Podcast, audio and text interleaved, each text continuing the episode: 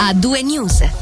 In primo piano un evento che ha colpito su vasta scala buona parte del sottocenere, in riferimento al blackout verificatosi questa mattina per 45 minuti circa tra le 9 e un quarto e le 10, in particolare ad Agno, Comano Paradiso e Melide, nonché in Capriasca nel Malcantone. A lamentare disagi anche alcune zone del Mendrisiotto servite da AIL. Il guasto sarebbe dovuto ad un passaggio errato di informazioni negli impianti che gestiscono il passaggio e la distribuzione di energia elettrica a cavallo del Monteceneri. Ma per capire meglio sentiamo il direttore generale di AIL, Marco Bigatto. Questo blackout ha colpito tutto il comprensorio dell'AIL che si estende dal Monte Ceneri fino a parti del Mendrisiotto. Il Luganese è colpito in maniera preponderante perché nel Mendrisiotto sono attive oltre ad AIL anche tre aziende che hanno un altro canale di alimentazione e loro non sono stati interrotti e anche la parte proprio nord del nostro comprensorio, quindi proprio Monte Ceneri, che è quello alimentato tramite un'altra linea e non è stata colpita dal guasto. In realtà non era proprio un guasto perché si è trattato di un sistema elettronico di protezione che ha sganciato una linea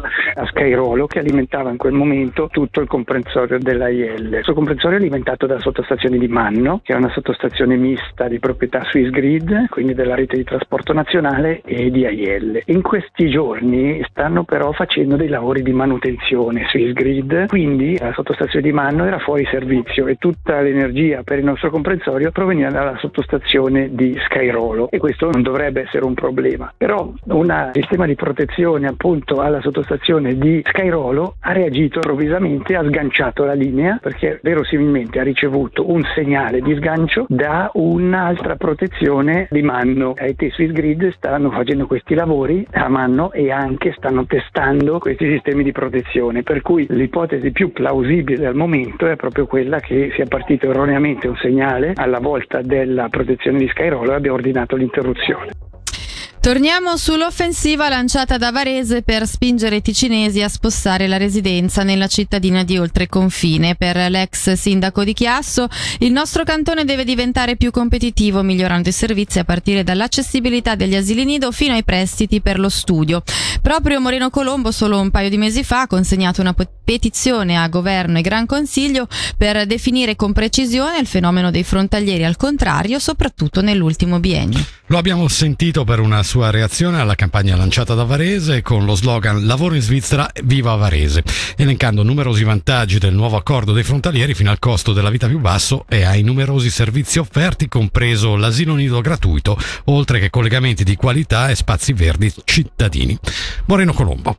Gli asili nido vengono messi a disposizione alle famiglie in modo gratuito con quello che paghiamo noi lasciando i nostri bambini eh, all'asilo nido per qualche ora è veramente un, una proposta fortissima. Queste cose devono essere assolutamente migliorate, altrimenti perdiamo di, di credibilità, perdiamo di, di, attrattività, dobbiamo essere maggiormente attrattivi anche nei servizi. Io non parlo soltanto di fiscalità, sono tutti quei servizi che le famiglie devono accedere per poter lavorare in due, per poter pagare tutte le fatture. La riforma Ticino 2020 per il nuovo equilibrio nella divisione dei compiti tra cantone e comuni sarà posta in consultazione dopo le elezioni cantonali. La conferma è arrivata oggi direttamente dal Consiglio di Stato che prevede delle serate pubbliche che si terranno tra maggio e giugno per presentare i contenuti del rapporto che potrà essere discusso prima della ratifica fino a fine agosto. Tra le novità fa sapere l'esecutivo cantonale la volontà espressa ai comuni di sospendere fino alla fine del 2023 la blacklist dei morosi Lamal, ovvero coloro che non pagano la cassa malati obbligatoria. Da questo punto di vista, il governo ha reso noto che riattiverà al più presto la segnalazione di queste persone ai comuni per consentire la ripresa dell'intervento sociale di prossimità. Riattivando questa procedura, l'esecutivo cantonale prevede il coinvolgimento delle ARP, ovvero le autorità regionali di protezione nel caso di famiglie con figli minorenni e l'introduzione tramite una base legale dell'obbligo per le persone che non pagano di presentarsi agli appuntamenti appuntamenti fissati dagli operatori sociali. Sempre nell'ambito della piattaforma di dialogo tra cantoni e comuni, entro fine legislatura il governo svelerà nel dettaglio al Parlamento l'orientamento strategico per la futura pianificazione ospedaliera. Ora spazio ad una comunicazione che arriva direttamente dall'Ufficio federale delle strade. L'Ustra informa infatti che da settimana prossima riprendono le attività del cantiere per il risanamento globale del tratto della 2 compreso tra Lamone e Gentilino. Avviati lo scorso anno i lavori previsti nel 2023 tre riguardano anzitutto l'adattamento dello spartitraffico centrale nel tratto compreso fra l'impianto di depurazione acqua Ida di Bioggio e la galleria di Gentilino per consentire la futura gestione del traffico con il sistema 4.0 in occasione dell'innalzamento della carreggiata nord-sud che verrà portata alla quota della carreggiata opposta. In questo comparto all'altezza dei mulini di Bioggio verrà quindi dato avvio anche alla costruzione del nuovo muro di sostegno e all'adattamento dei manufatti interessati. Voltiamo pagina, il Palacinema di Locarno è ufficialmente alla ricerca di una nuova figura direttiva che sostituirà Roberto Pomari da giugno in pensione.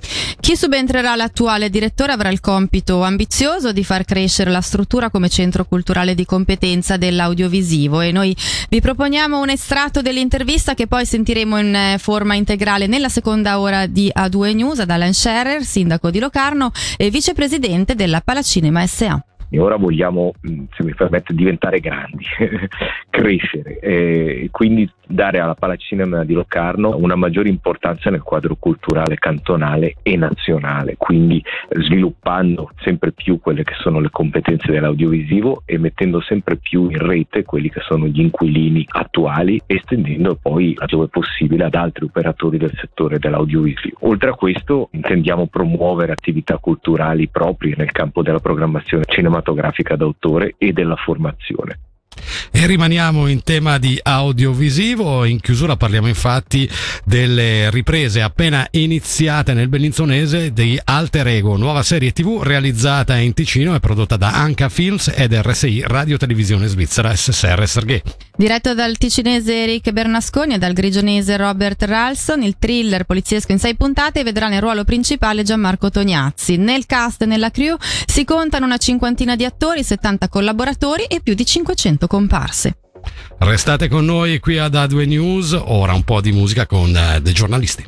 A2 News, senti come suona il ritmo delle notizie su Radio Ticino.